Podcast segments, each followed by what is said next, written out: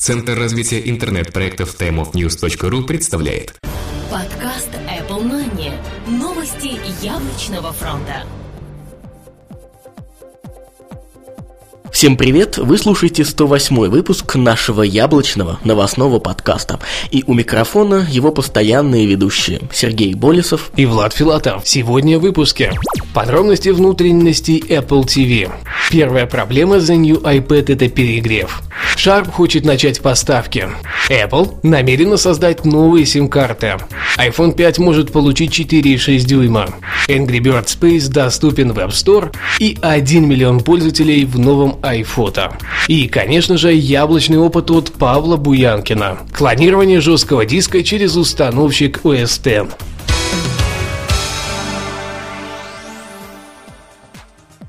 Подробности внутренностей нового Apple TV. Компания Apple опубликовала лишь косвенные данные о том, что же находится внутри волшебной коробочки под горным названием Apple TV третьего поколения.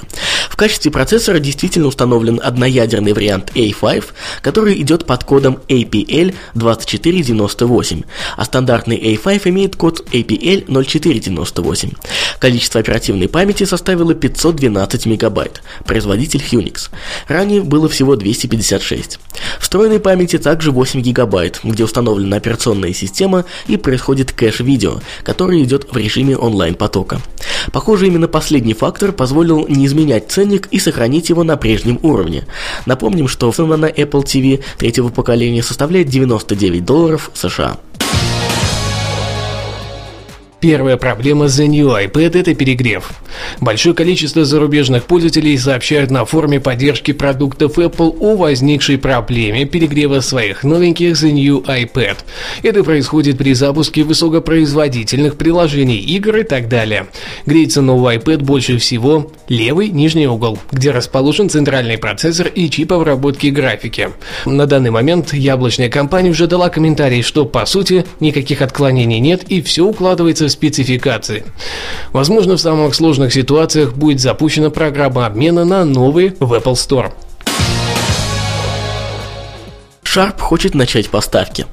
Компания Sharp активно пытается соблюсти все стандарты и нюансы производства, чтобы начать производить и поставлять дисплеи для нового iPad. На данный момент единственным поставщиком дисплеев для нового гаджета от Apple является компания Samsung, хотя по понятным причинам она уже может не справляться с постоянно растущими аппетитами Apple. По слухам, впоследствии к числу поставщиков должна также присоединиться и компания LG. Следим за новостями. Apple намерена создать новые сим-карты. Компания Apple может в ближайшем будущем ввести одну из первых новый формат сим-карт, который позволит еще больше экономить место внутри самих устройств. Об этом на своих страницах пишет Financial Times. Данный тип нано-сим-карт интересен не только яблочной компании, но и другим ведущим производителям, которые аналогично хотят выпускать еще более тонкие решения среди смартфонов и планшетных компьютеров. Все эти слухи могут стать правдой, а в дальнейшем наступит наступит отказ от сим-карт как таковых, но это случится только с развитием сотовых операторов по всему миру и уход от GSM сетей. А этого ждать ближайшие пару лет, увы, не стоит iPhone 5 может получить 4,6 дюйма. Reuters получили информацию от, от одной из южнокорейских газет о возможных размерах экрана будущего iPhone 5. На данный момент, по их данным, Apple разместила первичные заказы на дисплее для нового поколения своего телефона. При этом размер панели впечатляет, так как должен составить 4,6 дюйма. Данный момент может оказаться правильным и логичным, так как экраны подобного размера прекрасно зарекомендовали себя у других производителей. Кроме этого, любое увеличение дисплея в iPhone станет самым настоящим перерождением для него, что еще более положительно скажется на его продажах. Angry Bird Space доступен в App Store. На этой неделе в App Store появилось продолжение легендарной игры Angry Birds. Оно называется Space, и, как видно из названия, место действия переносится в космос. В игре 60 новых уровней с изрядно измененным геймплеем, ситуацией с нулевой гравитацией, с различной силой тяжести и на различных планетах. Также появилось несколько новых птиц и изменились способности старых. Версия для iPhone и iPod Touch стоит 99 центов США, а вот за HD-версию для iPad придется выложить 2 доллара 99 центов США. 1 миллион пользователей в новом iPhoto. Apple показала нам свое новое приложение iPhoto для iOS во время презентации нового iPad. Данное приложение предоставляет вам очень удобную работу с фотографиями, возможность сохранять свои работы в iCloud и делиться ими через социальные сети. Совсем недавно поступила информация, что уже 1 миллион пользователей приобрели себе это приложение. Важно заметить, что это именно количество пользователей, а не количество скачанных раз.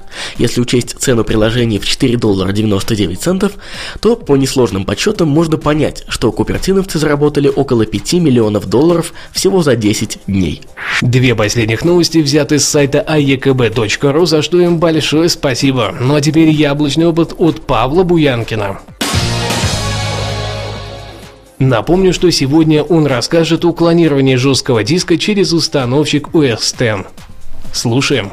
Всем привет, с вами Павел, а сегодня мы поговорим про клонирование жесткого диска через установщик macOS. Периодически приходится сталкиваться с неприятными ситуациями, когда жесткий диск делает последние вздохи, или нет возможности сделать своевременный бэкап с помощью Time Machine. Но есть другой способ сохранить важную информацию. О нем дальше пойдет речь. В установщик встроена дисковая утилита, многофункциональный инструмент, значительно упрощающий жизнь тем, кто часто работает с жесткими дисками. Одной из ее приятных особенностей является возможность восстановления целого тома жесткого диска. Для данной процедуры нам понадобится компьютер, жесткий диск, на который мы будем клонировать систему, переходник жесткого диска на USB и установочный диск или флешка с операционной системой macOS. Первым делом мы подключаем всю периферию. Ноутбук мы подключаем к сети, внешний жесткий диск к USB и вставляем установочный диск в привод или флешку в USB порт. Включаем ноутбук с зажатой клавишей Alt и держим ее до появления меню загрузки. Далее загружаемся с установочного диска или флешки. В установщике мы запускаем дисковую утилиту. Выбираем раздел диска, с которого нужно клонировать систему и нажимаем «Восстановить». В поле назначения перетаскиваем раздел, на который мы будем клонировать систему. И снова нажимаем «Восстановить». Подтверждаем выбор операции и ждем окончания процесса. Следует обратить внимание на то, что если жесткий диск перед восстановлением был доведен до состояния повреждения загрузочных секторов системы, все эти сектора будут перенесены в том же виде при клонировании. А на этом все. Спасибо за внимание. С вами был Павел. До свидания. Мы, как всегда, благодарим Павла за интересный рассказ и не забывайте заходить на его ресурс crassteam.ru. Там найдете все самое интересное об OS X и других продуктах компании Apple.